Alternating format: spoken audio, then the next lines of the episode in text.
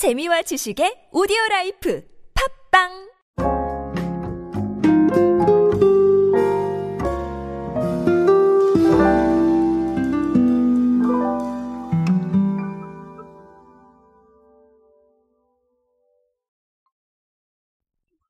자, 요즘 금융권에서 사실은 개인화에 대해서 많은 얘기들이 나오고 있죠. 제가 최근에 본 기사만 해도 뭐 하나은행, KB국민은행, 뭐 아니면 어, NH, 농협은행, 뭐 굉장히 다양하게 개인화 얘기가 나오고 있고, 뭐 이거는 제가 대표적으로 찾아본 부분만 그렇지 아마 금융권은 다 개인화에 관심이 많을 거예요. 아, 저는 그렇게 생각을 합니다. 실제로 제가 어, 놓쳤던 부분들도 분명히 있었을 거라고 생각을 하고요. 자, 이런 상황이다 보니까 사실은 음, 개인화 그리고 또 개인적인 것들을 반영을 할 수 있느냐 없느냐에 대한 부분들이 많이 나오고 있는 것 같은데요. 최근에 KB증권이 아, 재미있는 서비스를 출시를 했습니다. 그래서 그 부분 어떤 건지 한번 알아보도록 하겠습니다.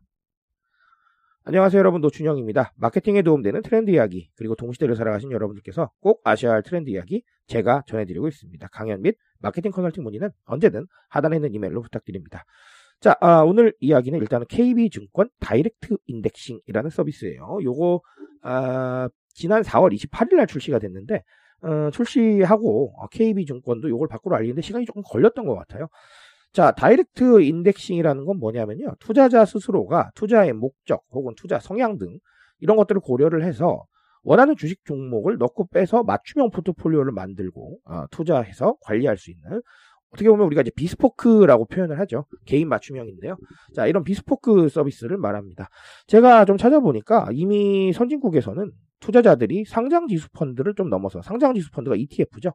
자, 요걸 좀 넘어서 각자 스스로가 어, 투자 전략을 좀 이렇게 개인화된 방식으로 짜는 어, 그런 흐름들이 많이 나타나서 어, 이런 부분들을 좀 반영을 했다고 합니다.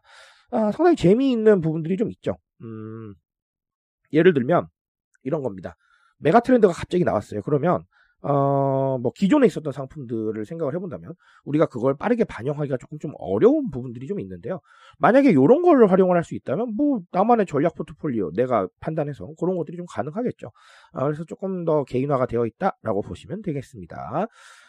자, 오늘 이야기는 제가 길게 말씀드릴 생각은 없고요. 사실 제가 한 5분 정도는 얘기를 하려고 하는데, 아, 사실 5분에 꼭 맞출 필요는 저는 없다고 생각을 합니다. 어떻게 얘기하다 보니까 항상 5분에 맞춰지는 것 같은데 아, 오늘은 조금 더 빨리 정리를 한번 해볼게요. 개인화죠. 어, 이렇게 생각하시면 좋습니다. 결국은 내 생각이나 내 취향이나 혹은 나의 의견들을 반영할 수 있는 폭들을 좀 넓혀가야 되는데 기존에 있었던 것들은 사실 그런 게 좀 부족했어요. 그런데 문제는 뭐냐면 트렌드가 나를 반영하고 싶은 이 항목으로 계속해서 가고 있다라는 거예요. 내가 내 돈을 써요. 그렇죠? 내가 내 돈을 투자해요. 근데 왜 나를 반영을 못 하냐는 거죠. 그렇죠? 어, 이거는 투자뿐만 아니라 모든 소비에서 다 마찬가지일 겁니다.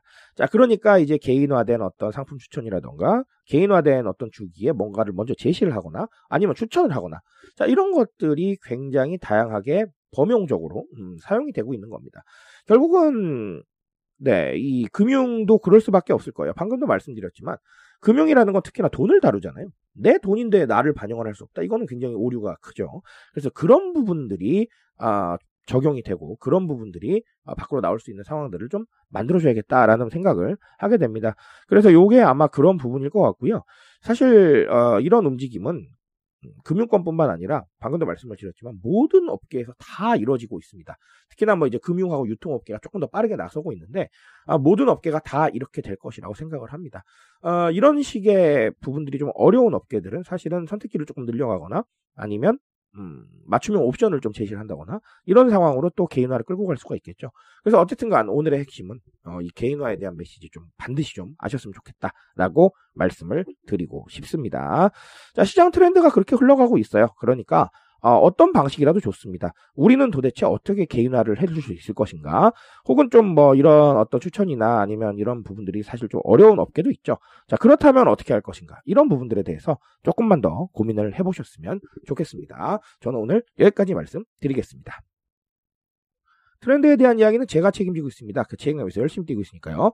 공감해 주신다면 언제나 뜨거운 지식으로 보답드리겠습니다. 오늘도 인싸 되세요, 여러분. 감사합니다.